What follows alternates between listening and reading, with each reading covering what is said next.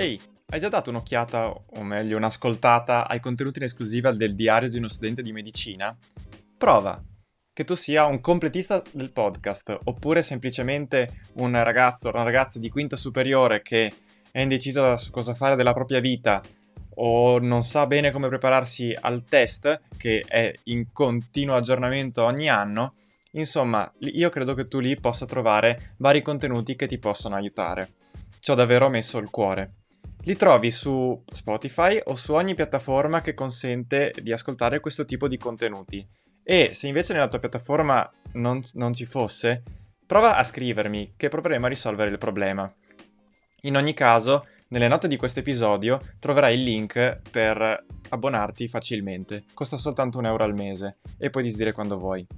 Insomma, dagli una possibilità. Grazie, ci sentiamo. Ciao! Ciao, questo è il diario di uno studente di medicina. Io sono Lorenzo e questa è la sigla.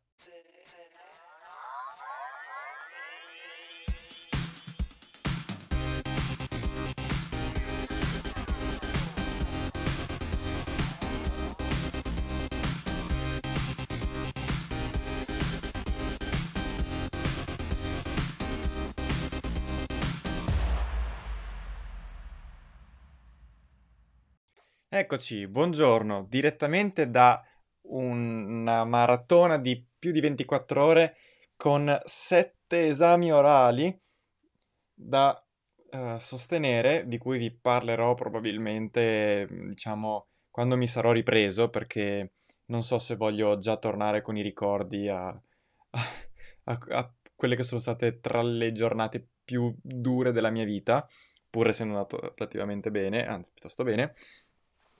E oggi voglio, diciamo, eh, continuare con la, mh, mm, la, prima puntata mh, mm, polemica de- di questo podcast. Mm, non so se fosse la prima, ma insomma, nello scorso episodio avevo un pochino polemizzato con eh, la situazione a Padova e, e certe scelte dell'università. Ebbene, oggi rincaro la dose perché eh, in questo semestre, quello che è appena passato, sono eh, venute fuori altre questioni che mi premeva ehm, affrontare anche in questo podcast. Eh, non perché mi voglia lamentare e basta, ma un po' anche per effettivamente far capire eh, come funzionano per davvero ehm, le cose all'università eh, e magari riuscire anche a fare un confronto per chi è all'università come me, ma da, da un'altra parte o sta facendo un altro corso di laurea, effettivamente o per chi è più grande, adesso che ci penso, magari come erano le cose ai suoi tempi, eh, vicini o lontani che siano, ehm, perché effettivamente credo che le cose stiano un pochino sfuggendo di mano. E oggi vorrei parlare veramente di, solo di un argomento, ovvero l'obbligo di frequenza. E, al primo anno ci è stato detto che per direttiva europea, eccetera, eccetera, eccetera, perché la, diciamo, la laurea in medicina possa essere riconosciuta in tutta Europa, è necessario l'obbligo di frequenza al 75%, che vabbè, insomma, mm, è una regola, vabbè, eh, si rispetta in qualche maniera. E, e se inizialmente, mh, mm, so, fino a qualche anno prima, forse all'anno prima di quando sono arrivato io, si prendeva in maniera abbastanza classica con le firme, adesso, o meglio, da quando sono arrivato io, quindi da quattro anni fa, e hanno inventato un sistema che all'apparenza sembra più intelligente, più eh, da ventunesimo secolo, sinceramente, ovvero quello di creare un'applicazione all'interno della quale tu puoi fare varie cose, tra cui inserire il codice che ti fornisce il professore all'inizio di ogni lezione e, e che nel momento in cui tu lo inserisci, siccome soltanto chi è lì lo può avere, eh, si registra, eh, gli viene registrata la presenza. E tu dirai, sì, mh, mm, che ci vuole per fare, cioè, mh, mm, qual è il problema di questa cosa? Intanto, come immaginabile, un codice è facilissimo da diffondere in giro e quindi anche se sono ancora a letto sotto le coperte, io volendo potrei mettere la presenza, per esempio. E, e quindi, come dice il mio professore di farmacologia, la presenza non si nega a nessuno. E, ehm, il che cosa ha portato? Vabbè, che nel corso del, in realtà buona parte della mia carriera eh, universitaria finora è stata sotto Covid, quindi mh, mm, è stato tutto strano, ma quest'anno che si è ripreso, ci si è ritrovati ehm, con eh, aule che si svuotavano progressivamente e con numero di, eh, di partecipanti alla lezione che se non era costante addirittura aumentava. Cioè ci si ritrovava eh, a dicembre a essere in 10 a lezione e 60 persone eh, re- registrate, ma anche 30 sono tante perché il professore vede che non ci sono 30 persone a lezione.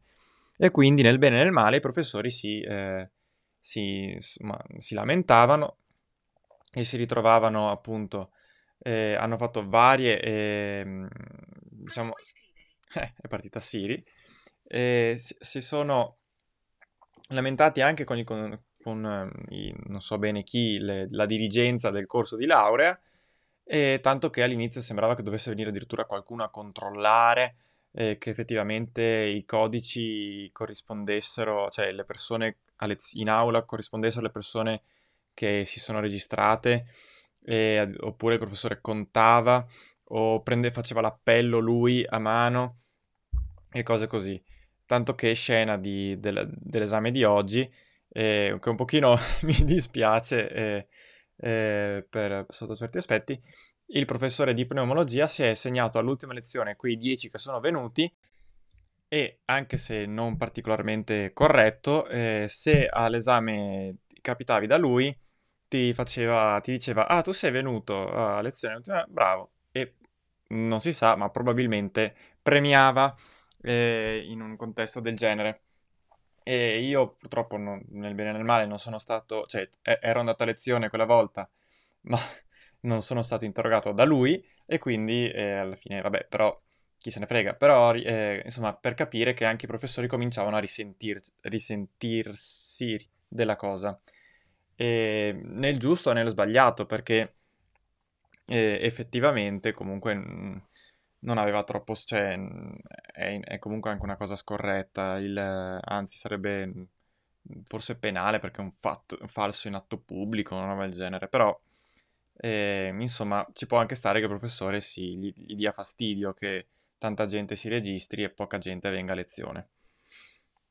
Ora però eh, voglio anche, eh, diciamo, esprimere un po' la mia opinione sul, su sto accidenti di obbligo di presenza, perché intanto siamo una delle poche facoltà che lo, che lo richiedono perché mhmm, tanti miei amici che fanno altro all'università non hanno nessun tipo di obbligo di frequenza.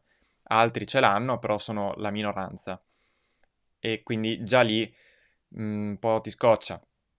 E, ehm, oltre al fatto che mh, mhmm, se vai a lezione, eh, cioè il fatto di andare più, di più a lezione rispetto a uno che ci va di meno, eh, cioè dovrebbe avere un vantaggio la persona che va a lezione, mh, mm, per dire tutte le volte, ma non un vantaggio nel senso che può laurearsi e l'altro no, perché quello che conta è il risultato, cioè quello che conta è poi alla fine all'esame come vai.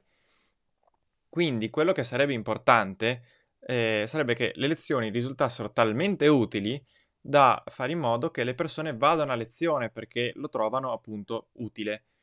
Eh, mentre obbligare in questo modo, per fare in modo che vengano anche in tanti, perché anche se trovassero una misura più restrittiva e meno falsificabile, metti che si venga tutti eh, in, a lezione fino all'ultimo giorno, ma se tutti si mettono a fare altro mentre sei a lezione, lo trovo veramente... Mh, mm, cioè, che soddisfazione in più può dare al professore? Fai in modo che sei un professore, rendila talmente interessante da eh, attirare le persone in maniera tale che queste vengano a lezione, perché altrimenti invece, eh, cioè in questo modo che loro si arrabbiano con un sistema che è fallace da tutti i punti di vista, eh, come dire, eh, mi viene da dire un po', te l'avevo detto, cioè nessuno ci aveva pensato quando ha creato un, un sistema, un sistema del genere. Bah, e in generale, comunque, l'obbligo di frequenza, ripeto, secondo me all'università conta il risultato. Quindi lo trovo con poca utilità. Per di più, in giro per l'Europa l'obbligo di frequenza non c'è. Eh, quindi anche questa cosa della direttiva europea, eccetera, non so se c'è chi cavolo l'abbia mm, da dove arrivi, insomma, perché da quello che so da tutti quelli che sono stati in Erasmus, loro di obbligo di frequenza non hanno mai sentito parlare in, in, università, salvo in poche, eh, perché effettivamente ce ne sono alcune che ce l'hanno come Padova. E, ehm, e quindi mm, vuol dire che anche la scusa per cui è stato messo ha poco senso. E per di più è discutibile anche la soglia del 75%, cioè da dove viene fuori. Io pensavo che appunto fosse una cosa di tutte le università in Europa, e allora vabbè, fa... me ne farò una ragione, però perché 75 e non 60 o perché 75 e non 90? Cioè, mh, mm, la trovo veramente discutibile. So che eh, negli ultimi, nelle ultime settimane, negli ultimi mesi, un po' i rappresentanti degli studenti hanno parlato con eh, i, i, dirigenti del, del, corso di laurea e dell'università e alla fine si è giunti a un accordo che praticamente mantiene l'obbligo di frequenza, ma eh, praticamente crea eh, una figura, diciamo, nuova, che però eh, so esistere già in tante altre università, che è quella del frequentante e del non frequentante. Ovvero che se non raggiungi il 75% di obbligo di frequenza, ehm, non vieni escluso dall'esame, cosa che tra l'altro non succedeva nemmeno prima, perché ne- c'è tanta gente che, che, il codice non lo mette e tanto l'esame lo fa lo stesso perché non, non è automatico il fatto che tu non possa iscriverti all'esame, deve essere il professore ad andare a guardare e semmai escluderti. Ma non c'è nessun professore che lo fa, che l'ha mai fatto nella sua vita, cioè anche quelli che più si lamentano non l'hanno mai fatto, quindi è stupido, sinceramente, cioè proprio, vabbè. Comunque, c'è proprio un obbligo di frequenza per finta. E, e, onestamente a questo punto o togli la regola oppure la fai più seria. E dicevo comunque del, fig- della figura del frequentante e del non frequentante, ovvero che chi non raggiunge il 75% di presenza ehm, è a discrezione del professore eh, non escluderti dall'esame, ma e praticamente darti del lavoro aggiuntivo, ovvero puoi essere obbligato per fare l'esame a frequentare magari il reparto per tot, oppure fare degli studi in più, fare dei lavori in più aggiuntivi all'esame, oppure fare un esame più articolato, più complesso.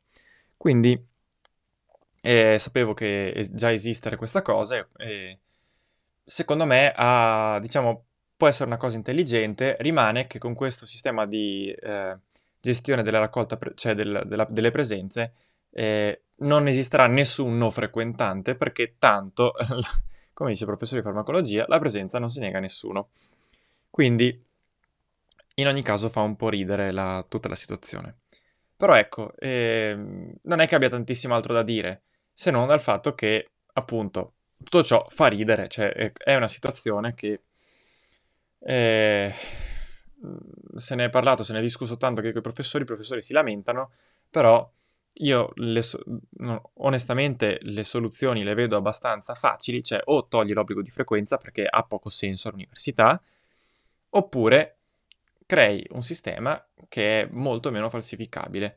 Tra l'altro, volendo c'è eh, la stessa applicazione, oltre che il codice, può fornire un QR code dinamico che cambia ogni 5 secondi, quindi che è già eh, un sistema per scremare tutti quelli che, che, vogliono mettere il codice da casa.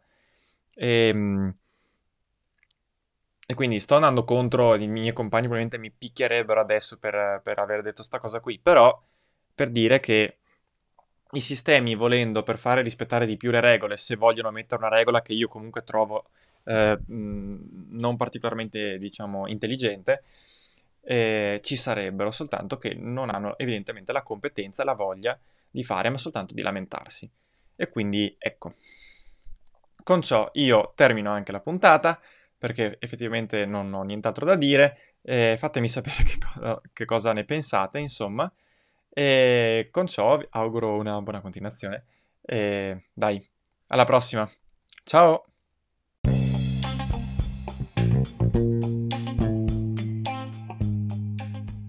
podcast lo trovi su tutte le piattaforme d'ascolto, anche se probabilmente se sei arrivato fin qui già lo sai. Altrimenti mi puoi trovare su Instagram o su Twitter cercando il profilo del podcast, quindi trattino basso 2000mp. Oppure mi puoi scrivere alla mail pod2000mp-gmail.com oppure su Telegram e qua si cambia, mi trovi come Lorenzo PC. Davvero per qualsiasi cosa, per critiche, suggerimenti, chiedere approfondimenti, domande di qualsiasi sorta.